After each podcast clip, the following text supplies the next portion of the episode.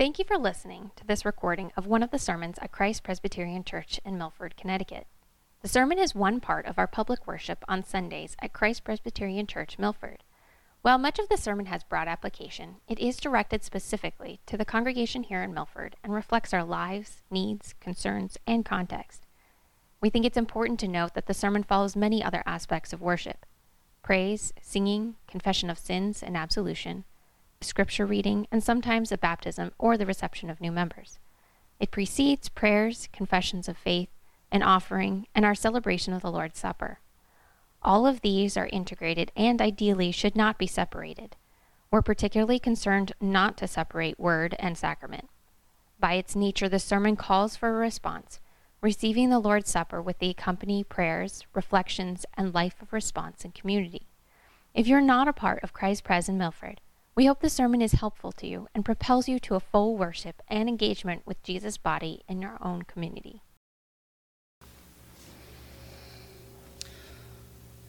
Hosea 14, 1 through 9. Return, O Israel, to the Lord your God, for you have stumbled because of your iniquity. Take with you words and return to the Lord. Say to him, Take away all iniquity, accept what is good, and we will pay with bulls the vows of our lips. Assyria shall not save us. We will not ride on horses. We will not say, we will say no more, Our God to the work of our hands. In you the orphan finds mercy. I will heal their apostasy. I will love them freely, for my anger has turned from them. I will be like the dew to Israel. He shall blossom like the lily. He shall take root like the trees of Lebanon. His shoots shall spread out. His beauty shall be like the olive, and his fragrance like Lebanon. They shall return and dwell beneath my shadow. They will flourish like the grain they will blossom like the vine. Their fame shall be like the wine of Lebanon. O Ephraim, what do have I to do with idols? It is I who answer and look after you. I am like an evergreen cypress. From me comes your fruit. Whoever is wise, let him understand these things. Whoever is discerning, let him know them. For the ways of the Lord are right, and the upright walk in them, but transgressors stumble in them. The word of the Lord. Thanks be to God. Uh, let me pray for us, and then we'll go ahead and start working through the text. Lord God, thank you for your word. As we come as your people to your word, uh, overcome whatever there is in us, in me, that would lead us away from your word, that would lead us away from what your word calls us to, but enable us to see clearly and to respond as those who have embraced your covenant from the heart, as those who are your people, uh, to what your word calls us to. We pray it in Jesus' name. Amen. Now, in the book of Hosea, you have sort of an analogy being made with the prophet Hosea's life to God's relationship to the people of Israel. And you you see this dynamic happening. Um, Abby and I have started watching through the show Parenthood again. Uh, and late in that show, a tension develops in one of the marriages. Um, and it's not a tension because someone is being unfaithful. Uh, what has happened is in um, one of the, the schools the kids are involved in, there's another parent that has begun hitting on the wife. And she knows that if she tells her husband that this guy is hitting on her, he's going to want her to not be involved in that anymore. But they kind of need the involvement in this school for where they are in life and so on and so forth. And so in, she's, she's rebuffing the guy, and she's telling the guy that's hitting on her that she has no interest in him. And yet, she's not being honest with her husband that it's happening. And so over time, you begin seeing this like buildup and this problem, and that you, you have this just ongoing sense of just like, just be honest. Just say what's happening, and the, the problem goes away. Uh, you, you see this a little bit. Uh, Shakespeare does this in a number of places. I'm thinking most specifically about Much Ado About Nothing. But he'll have like man one falls in love with woman one, and man one is afraid to tell woman one, so instead he asks man two to woo woman one for him. And you kind of have these weird, so there's, uh, let's see, in, in Much Ado About Nothing, Don Pedro, the prince, is wooing the female lead hero on behalf of Claudio.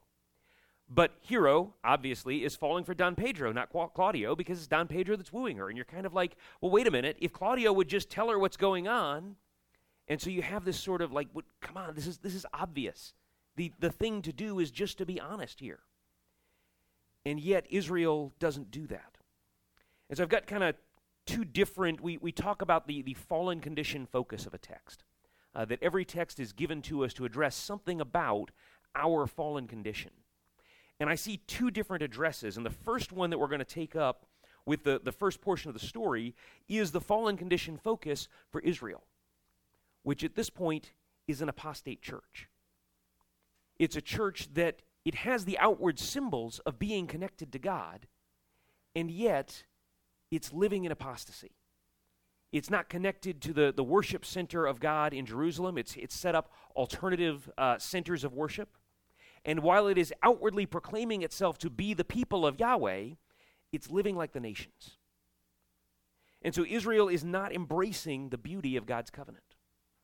And so we see in chapters 1 through 3 of Hosea this story about Hosea and God marrying a good Jewish girl. And so the first portion of our, our time is going to be looking at aspects of those first three chapters in this story about Hosea's marriage to a good Jewish girl. And I'll explain that in a second.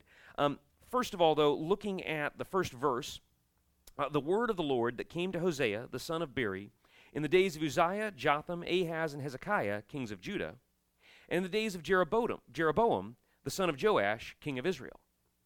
Now, to set up a time frame for this, uh, we're looking at 750 and on into the 600s BC.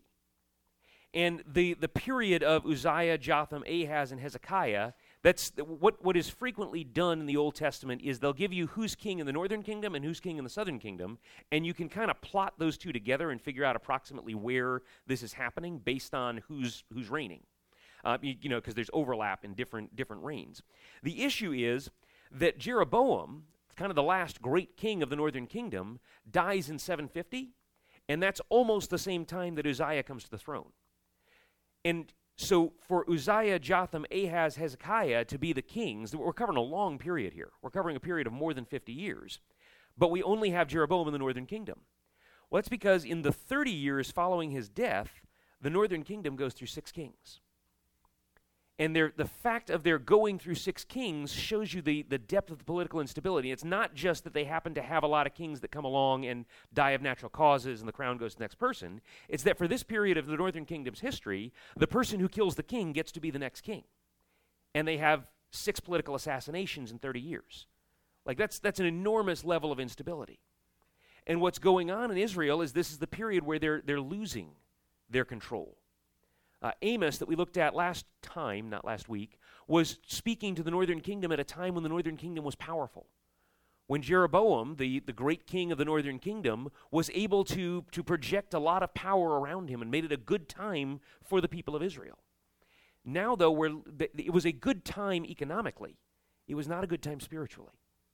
And now we're beginning to see God using the hammer of Assyria as he begins to dominate and, and punish the northern kingdom for their sins. And so, here's chapter 4, verse 1 gives us a picture of what life in the northern kingdom is like at this time. Hear the word of the Lord, O children of Israel. For the Lord has a controversy with the inhabitants of the land. There is no faithfulness or steadfast love, and no knowledge of God in the land. There is swearing, lying, murdering, stealing, and committing adultery. Now, we hear swearing and we probably think something like using four letter words. Uh, what it's referring to here, though, is false oath taking. They're taking oaths and they're having to take oaths because they're not trustworthy and then they're not keeping their oaths. It goes on, they break all bounds, and bloodshed follows bloodshed. Basically, it's, it's laying out the, the, the what's called the, the second table of the law, the, the second section of the Ten Commandments that deals with our relationships to each other. And it's saying all of those relationships are being disregarded and broken. All bounds are broken, and bloodshed follows bloodshed. Therefore the land mourns, and all who dwell in it languish. And also the beasts of the field, and the birds of the heavens, and even the fish of the sea are taken away. It's a dark time for the northern kingdom.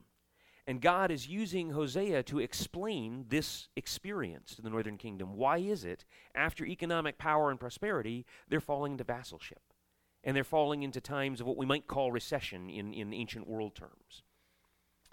Uh, verse chapter 1 verse 2 picks up when the lord first spoke through hosea the lord said to hosea go take for yourself a wife of whoredom and have children of whoredom for the land commits great whoredom by forsaking the lord so he went and took Gomer, the daughter of Diblaim, and she conceived and bore him a son. Now, I titled this section Hosea and God marries a good Jewish girl. That's not what verse 2 sounds like. Take for yourself a wife of whoredom. Now, what is commonly set up, a normal way that we interpret Hosea, is that Hosea is instructed to marry a prostitute. But I'm going to argue against that perspective. I don't believe that, that Gomer actually was a professional sex worker at the time that Hosea took her as his wife. Uh, that's because the, the word, the, the Hebrew word that is used there is the word for fornication. Now, in the, um, let's see, which is it? It means prostitute when it's used in the feminine participle. It's not being used in the feminine participle here it's being used in one of its other, you know, verbs can take a lot of different forms. Uh, this is just the normal verbal form. And in that case, it can mean, and this is a, a dictionary definition that's drawn from other uses, it means fornication of a sexual, international, or religious nature. Uh, it can be applied to fornication where I have a treaty with this country, but I'm pursuing treaties with these other countries that bring me into conflict with this treaty. It can mean fornication the way we typically use it sexually. Uh, it can mean, I am sworn to this God, and yet I am following these gods. And so it, it covers all of that. So we're probably not actually seeing a picture here of Hosea being told, go and marry a prostitute. He's being told, go and marry someone that would be expected to be a good Jewish girl, to do what is expected of women and wives in Jewish culture. But what is going to happen is that God is using uh, Hosea's relationship as a reflection of his relationship with the people of Israel. Because we start seeing that God is using language to refer to his relationship with the people of Israel that refers to them as a husband. God is going to be the husband to Israel. And the picture that we're seeing is that when God called Israel to be his bride, there was no reason to assume that Israel was the worst of the nations, was, was worse in their behavior than the other nations. We're told that they were least, we're told that they were a small nation, and it's not that God was attracted to Israel because of their power, but it's not that he was saying, I'm going to find the worst of the nations. He's, rather, he's using Israel to drive out and destroy the Canaanites, who are at, at this point at kind of a low point morally among the nations. But the idea is that God calls Israel to himself into a, a husband and wife relationship. So he went and took Gomer, the daughter of Bildim, and she conceived and bore him a son. And the Lord said to him, Call his name Jezreel. For in just a little while I will punish the house of Jehu for the blood of Jezreel, and I will put an end to the kingdom of the house of Israel. And on that day I will break the bow of Israel in the valley of Jezreel. Now, Jehu was the person that God used to punish Ahab's dynasty. Ahab is this sort of earlier low point in the period of Israel where Ahab, uh, if you're familiar with biblical history, Ahab marries Jezebel and Jezebel is a major uh, pagan uh, worship promoter in Israel. And we see this sort of like moral low point in the way that the, the northern kingdom's dynasty functions. And so God raises up Jehu to punish and wipe out that dynasty, but Jehu sort of goes crazy. And Jehu tries to not only like stop Ahab and stop his sons, but anyone that like ever was anywhere near any of the sons of Ahab, Jehu also takes out. And so there's this enormous bloodshed. And it's, it, it's a case sort of like what happens with Assyria. God says to Assyria, I'm going to use you to punish Israel, and Assyria goes too far. And so God says, okay, I'm going to knock you down. God uses Jehu to punish the line of Ahab, and Jehu goes too far. And so God is saying, I'm going to have to punish this. But it continues. She conceived again and bore a daughter. Now, notice a difference between verse 3 and verse 6 uh, he went and took Gomer, the daughter of, Bildam, of, of Bidliam, and she conceived and bore him a son. But then we see in 6, she conceived again and bore a daughter. The him is missing. It's not saying that this daughter is not Hosea's daughter, but it's not certain that it's Hosea's daughter.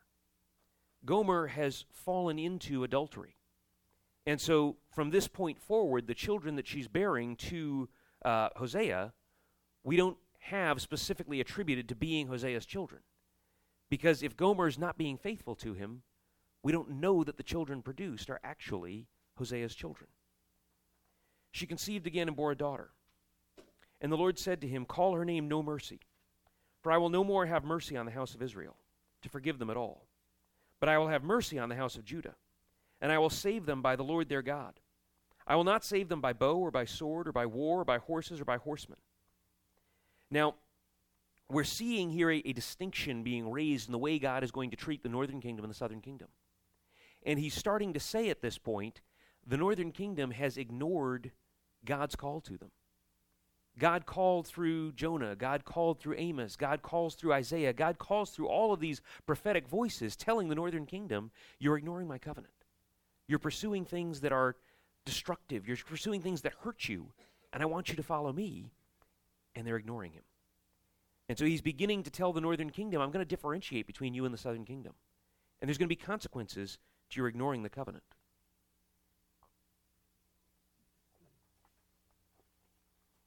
He continues When she had weaned no mercy, she conceived and bore a son. And again, she didn't bear to him a son, she just bore a son. Again, the, the fragility of the marriage is in view here, the uncertainty of what's going on, the lack of faithfulness going on.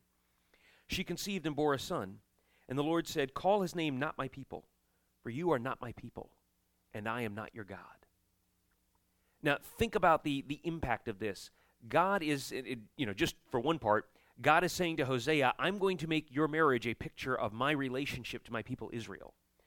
Kind of really stinks to have to be the prophet that God has called to this role. Uh, but then, as this relationship is going on, these the names he's saying, call him Jezreel, for I'm going to punish my people, like I'm, I'm purging, I'm cleaning, and that's going to be an uncomfortable and a painful thing. And then call them no mercy, because I'm not going to have mercy on my people anymore. And so the analogy between Hosea's marriage and God's marriage to Israel is, is in trouble. Uh, and when she had weaned no mercy, then she's told to call the, the next child not my people, for you are not my people anymore. Yet the number of the children of Israel shall be like the sand of the sea, which cannot be measured or numbered. And the place where it was said to them, You are not my people, it shall be said to them, Children of the living God. And the children of Judah and the children of Israel both northern and southern kingdom, shall be gathered together, and they shall appoint for themselves one head, and they shall go up for the land, for great shall be the day of Jezreel. Now, he's beginning to set up a new section. Uh, in, in English, we set the, the break at 2, verse 1. Uh, in Hebrew, the break actually happens right there at verse 10 of chapter 1. In your, if you're looking at it in your Bible, it's usually going to be laid out versified, like it's a poem from this point forward. And it, it is becoming a more formal language, but the formal language that it's taking on is legal language. And it's taking the actual form that a divorce proceeding would take. But this introduction to the divorce proceeding in verse 10 shows us that more than a divorce, divorce proceeding, it's more like an intervention to avoid a divorce proceeding. But as Hosea is delivering this oracle to the people of Israel, we, we see the versification go poetry. They see, whoa, this is a divorce proceeding. God's starting to talk about divorcing us on the, on the, on the, the heels of this statement, You are not my people. He's getting ready to break off the marriage. And if you're Israel and you are married to your God, Yahweh, the personal name, the, the name of, of intimate connection between God and Israel, this is going to be a scary statement. Uh, he goes on in chapter 2 Say to your brothers, You are my people, and to my, your sisters, You have received mercy. Here again, he's, he's setting up for them. I'm preparing to initiate divorce proceedings, but there's a different possible end. There's a different future that's possible here. Plead with your mother, plead, for she is not my wife, and I am not her husband, that she put away her whoring from her face, and her adultery from between her breasts, lest I strip her naked, and make her as the day she was born, and make her like a wilderness, and make her like a parched land, and kill her with thirst. Upon her children also I will have no mercy, because they are children of whoredom. For their mother has played the whore. She who, convinced, who convinced them has acted shamefully. For she said, I will go after my lovers, and I will give my bread like in my water, my wool and my flax, my oil and my drink. There's obviously, you know, there's trouble in paradise. God is saying to Israel, I'm not going to tolerate what you have been doing. I'm not going to tolerate you ignoring and hating. Look, look at how the, the last verse there. She said, I will go after my lovers, who bring me bread and water, my wool and my flax, my oil and my drink. Israel is identifying with its false gods, because that's the major, while with Gomer it's other husbands, uh, it's other men. With Israel, it's false gods. And Israel is falling into the idolatry of the ancient peoples. Now, that the nature of paganism, particularly the nature of animism, where you, you have gods of, you know, this people or that people, this physical feature, that physical feature, this land, uh, the, it's not that they just had some weird idea that they needed to make sacrifices. It's that they believed that the gods exercised power. And if you wanted the things that the gods could give you, fertility of your land, fertility of your children, uh, if you, you know, wealth, uh, prosperity, safety. If you wanted those things, you had to figure out which was the right God that you needed to appease. And once you'd appeased that God, things were okay. And so Israel is saying that she will go after her lovers, other gods, who give me my bread and my water, my wool and my flax, my oil and my drink.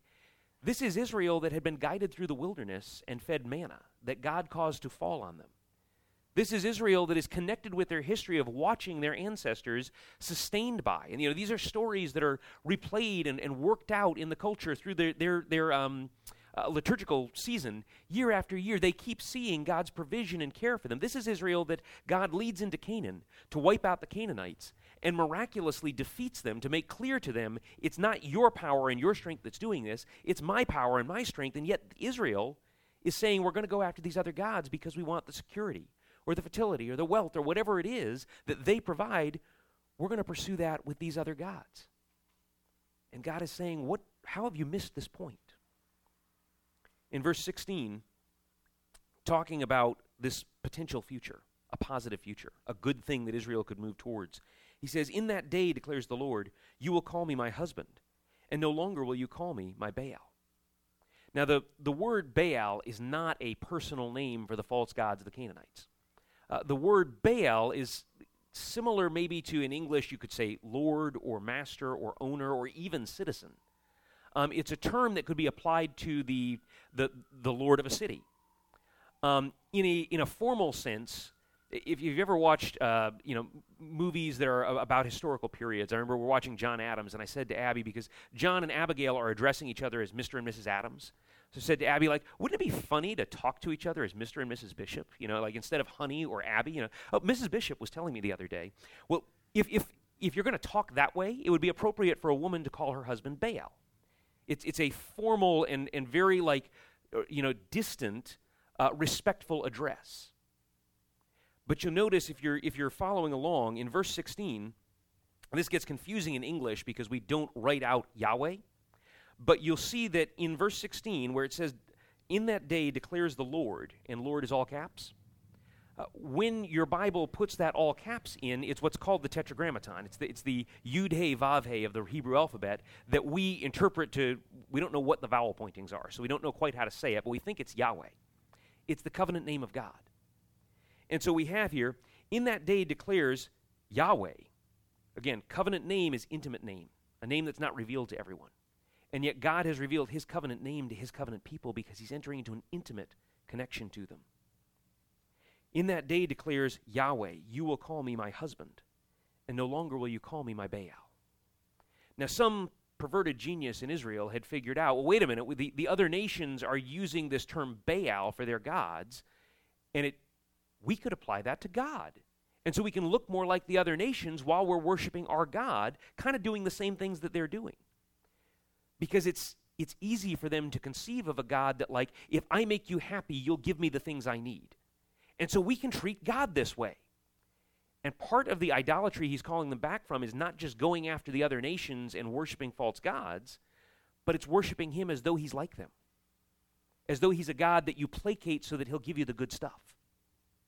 And so this statement that's being made here that it's, you know, God in his covenant name says to his people, in the day when you actually respond and embrace the covenant, you will treat me intimately. You will speak to me by my intimate name. And you won't use this foreign, distant Mr. Adams, Mrs. Bishop sort of way of addressing me anymore. That Israel has taken on so that they can look more like the other nations. Look at 2:17. For I will remove the names of the Baals from her mouth, and they shall remember be remembered by sorry, and they shall be remembered by name no more. And I will make for them a covenant on that day with the beasts of the field, the birds of the heavens, and the creeping things of the ground, and I will abolish the bow, the sword, and war from the land. And I will make you lie down in safety, and I will betroth you to me forever. I will betroth you to me in righteousness and in justice, in steadfast love and in mercy. I will betroth you to me in faithfulness, and you shall know that I am the Lord. Now, this is a picture that he is holding out to Israel as what the relationship could be like. As God is pursuing Israel as a husband pursuing a wife. What we see in verse uh, chapter 3 verse 1 is we're, we're, turning back to what's going on in the life of um, Hosea and Gomer. And now the problem is some commentators get a little confused here and think that a new woman is being introduced. But if you've got a certain number of characters introduced, and the storyteller doesn't make a point of saying, oh, and we're bringing in this new character, because he starts talking about love a woman who is loved by another man. And it, because she's not named Gomer, some commentators start getting confused and going, well, we're, we're producing a, a new character. Well, if you've got a character coming in that looks just like the old character, but the storyteller hasn't set up this is a new character, it's probably the old character that it looks like. Um, so in verse 1 of chapter 3, we read, The Lord said to me, Hosea talking, Go again, love a woman who is loved by another man and is an adulteress even as the Lord loves the children of Israel, though they turn to other gods and love cakes of raisins. Uh, if you, you know, like raisins in your bagels or you like oatmeal raisin cookies, uh, raisins actually are just kind of a preservative. Bread doesn't get stale as quickly when it's got raisins baked into it. But in the context of ancient Palestine, they were making these raisin cakes as part of their worship of the Baals. It, it was kind of like we take bread at the end of the service. They had some sort of similar ceremonies that used raisin cakes and the people of Israel were adopting those ceremonies as, a, as part of how they were worshiping false gods. So if, if you like oatmeal raisin cookies, it's no problem. That's not a, a sign of, um, of adulterous uh, uh, worship in our culture. But they turned to other gods and, and cake, cakes of raisins. So I, brought for, I bought her for 15 shekels of silver and an omer of and an omer and a leth, lethek of barley, excuse me. Um, what we're seeing here is that Gomer's adultery has gone so far that she's gone to live with another man. And that that man has some sort of like legal claim to her. Such that in order to redeem her, Hosea has to go and pay 15 shekels of silver plus barley and what else? An omer and a leketh of barley for her. He's actually taking his wife, who has borne him multiple children that he doesn't even know if they're his and has walked away from him to pursue other men and now is actually in some sort of legal connection to another man, he has gone and he's paid money to get her back. And 15 shekels of silver is a significant amount of silver. It's not a, an, an insignificant price that he's paying. The interesting thing, though, is in the economy of the day, a good servant could be bought for 30 shekels of silver. So this other man that he's having to redeem her from doesn't even value her as much as a decent servant. He's valuing her at half that rate. And yet, Hosea is redeeming Gomer. He said to her, You must dwell as mine for many days. You shall not play the whore, or belong to another man. So will I also be to you. But the children of Israel shall dwell many days without king or prince, without sacrifice or pillar, without ephod or household gods. And he's, he's naming the elements of false worship of the other gods. Afterward, the children of Israel shall return and seek the Lord their God, and David their king. And they shall come in fear to the Lord, to his goodness in the, late, in the latter days. Now, what we see happening here, going back to that fallen condition focus, Israel's unwillingness to embrace the beauty of God's covenant. We talked a few weeks ago about where, where is the prophetic voice speaking to the church, because we see in the New Testament the words of Hosea being applied to the church at times. And we might say, you know, in, in apostate churches, in churches that have abandoned the teaching of Scripture, uh, that have abandoned their first love, if you will. There's a call there to apostate churches to return. There's also a call to apostate individuals. When you look at the contents of your life and the way you're living, are you living in a way that is a betrayal of your baptism? In a way that is saying that your baptism doesn't matter? Um, there are believers that are, so think about idolatry, and I think there's a, a useful connection between the words idolatry and addiction. And in some ways, all sin is addiction. You know, the, the idea in sin is God has this good thing for me, and I'm going to go find something else to take the place of it because I think that something else is going to give me what I need. And that's what addiction does to us. Addiction takes us over because I'm, I'm trying to fill an emptiness and I just need more and more and more of the thing that I'm addicted to, even though it's hurting me, in order to try and fill that emptiness. If we're wallowing in addiction, if we're not fighting against it, if we're just leaning into it, that's an apostate place.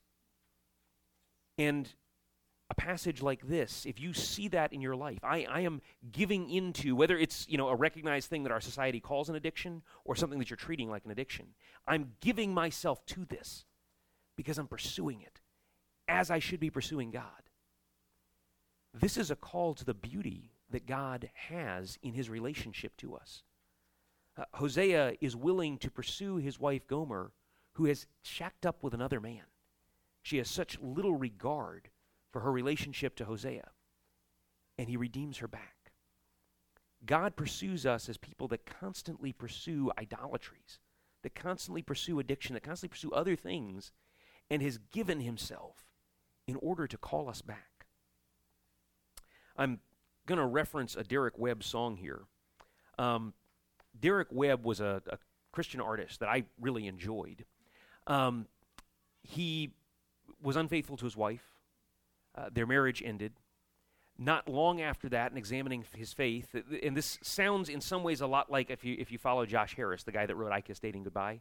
Um, his marriage ended, and shortly after the marriage ended, he kind of goes, Well, maybe it was all a charade, and so he walked away from the faith. Uh, Derek Webb now runs what, something he's calling a ministry because kind of that's how he processes and that's how he thinks of his work, but he doesn't believe in God anymore. And it's a ministry helping people kind of process their deconversion. That's living in an apostate place.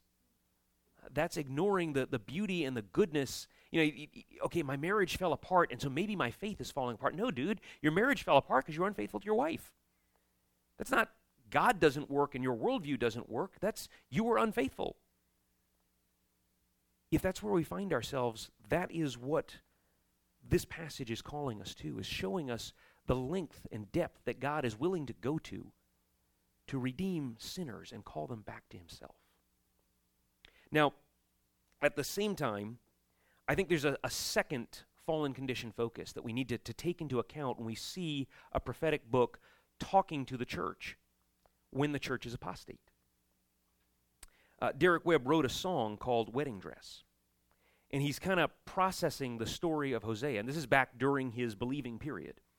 And so the, the words to the song go, I am a whore, I do confess. I put you on just like a wedding dress, and then I run down the aisle.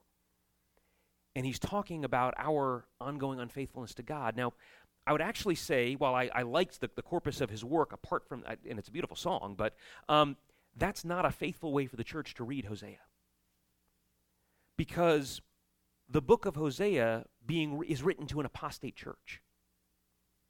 And when we're talking to the people of God, we still have sin in our lives. We still wrestle against sin. But there's a difference between wrestling against sin and living in apostasy. Turning away from my faith, giving myself to whatever the, the addiction is that is going to, to take the place of God in my life, despite my baptism, despite my connection to his church. That's the people of Israel in the Old Testament that Hosea is directly writing to. But the church that is saying, I'm in Christ, I'm a new creation, I am wedded to Christ, and even though I fail and I am sinful and I continue to struggle with sin, I am going to pursue that beauty, that picture that God has redeemed me, that God has drawn me to Himself, and now Gomer, the other side of the redemption. Uh, that where, where Hosea says to Gomer, You must dwell as mine for many days, you shall not play the whore or belong to another man so, will I, so I will also be with you. And the children of Israel shall dwell many days without king or prince, without sacrifice or pillar, without ephod or household gods. Afterwards the children of Israel shall return and seek the Lord their God, and David their king, and they shall come in fear to the Lord and to his goodness in the latter days. Uh, we need to realize the beauty of God's covenant and embrace it. As God's people who are united to him, that are not because of what we have done, but because of what He has done, made His faithful bride as a community. We need to see and love the beauty of a God who is willing to go to those lengths to pursue us and to reclaim us. And then, as the community that seeks faithfulness, we need to be this picture to the world that Israel was supposed to be of people that love each other with that kind of love, that care for each other with that kind of love. Um, I think the uh, the picture of this, and I'm not saying this for those of you who, who had to work and therefore weren't able to be involved, but on Thursday, several of us got to participate in the Touch and Move, and I love getting to participate. I love getting to participate in moves because moving is such a traumatic experience, and there's so much work involved. Like as a family, you can't do it by yourself. You need the community to come around you and carry you through that. And as the church, the the the idea of moving people in and moving them out, helping them through this. Yeah, it's probably the, the equivalent of like a, a barn raising in past centuries. This is a task you can't take on with the resources in your household. This is too big, this is too great. And the church can come around each other and help each other and love each other through things like moves, through things like childcare, through things like struggling with infertility, through things, you know, through all of the ways that we confront things that are bigger than us that are a larger task than we can take on, the church comes around us. The passing of the peace is us symbolically doing this, ministering the reality that God is the victor over death, that God calls us into this beautiful covenant. The, the passage that I had Janine read to us to begin with, and I'm not going to work through exegetically, but is this picture of the future that God is holding out to Israel. Return, O Israel, to the Lord your God, for you have stumbled because of your iniquity. Take with you words, and return to the Lord. Say to him, Take away all iniquity, accept what is good. And we will pay with bulls and vows of our lips. Now, they're not saying we're going to offer bulls so that you take us back. They're saying now that you've taken us back, we're going to enter into correct worship. The prophets weren't crying out against worship. Uh, you know, c- coming together on Sunday to worship God as the corporate community, to come together around the sacraments. These are good and useful things in our lives. There's, there's in our culture an attitude that sort of says, well, well, formalism is bad. Formalism shapes what happens outside of that. The prophets weren't telling Israel, you've, you've taken on the formal and what you need is the, the real and the relational. They're saying, no, the formal flows out of the relational. And so as you return in faithfulness to God, take on those formal things that make the, the relational and the informal real to you. I will heal their apostasy. I will love them freely. My anger has turned from them. Jumping down to verse 8. O Ephraim, what have I to do with idols? It is I who answer and look after you. I am like an evergreen cypress. From me comes your fruit. So, when Alf Wight, and you probably don't know that name because it was the, the pen name of Alf Wight is James Herriot, but if you're at all familiar with the um, uh, All Creatures Great and Small novels, it's this beautiful picture of life in the Yorkshire Dales for a country vet. And, you know, there's these heartwarming stories about caring for cuddly little animals. And, you know, um, so when Alf Wight, who, who's the actual James Herriot, wrote the first book, it was a, a relatively short book that involved maybe like five or six chapters of these sorts of stories. And he gave it to an editor. The editor read it and comes back to him and says, basically, there are two types of fiction there are romps and there are worlds. A romp is something that's like fun and enjoyable, and you want to read through it and get through it as quickly as you can to get to the point. Uh, and then there are worlds, where you have created a world that the reader wants to enter into and just bask in. And they said, You have created a world. This is a beautiful world that your readers want to be part of. And so we need the book to be much longer so that they can't get into it, get five chapters in, and be like, that's all you got? So they actually made him go back and write, like, a, he had to basically double the book before they would pick it up and publish it because they said th- this concept, you need a world that the reader is going to bask in, needs to be how, how you sell this book. Uh, that's what we're in in the church. We're in a world. It's a beautiful picture of God redeeming a people to himself and loving us and caring for us and calling us to reflect that love to each other. And a passage like Hosea says to us that we are to be this picture of beauty of people embracing the covenant from the heart and helping each other to move forward in that embrace.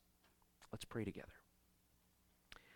Lord Jesus, as your people who need your faithfulness placed into us, perpetually, continually, who need the reality that you are the God who is willing to, like a husband pursuing an unfaithful wife, go and redeem us. That you have called us into loving, intimate relationship with yourself. And that in that loving, intimate relationship, you have called us to be this picture of the beauty of your covenant in the midst of the nations. Enable us by your sacrifice. Enable us by your pursuit of us, and enable us by your filling us and meeting us and giving us the means of being those who would actually embrace your covenant, being a community that can extend grace to each other, that can love each other in the midst of difficulty. Make us those who can serve as your signpost of your glory in the midst of the world. We pray it in Jesus' name. Amen. Uh, we're going to sing again in response. Uh, Christ is risen. He is risen indeed. Let's stand together and sing.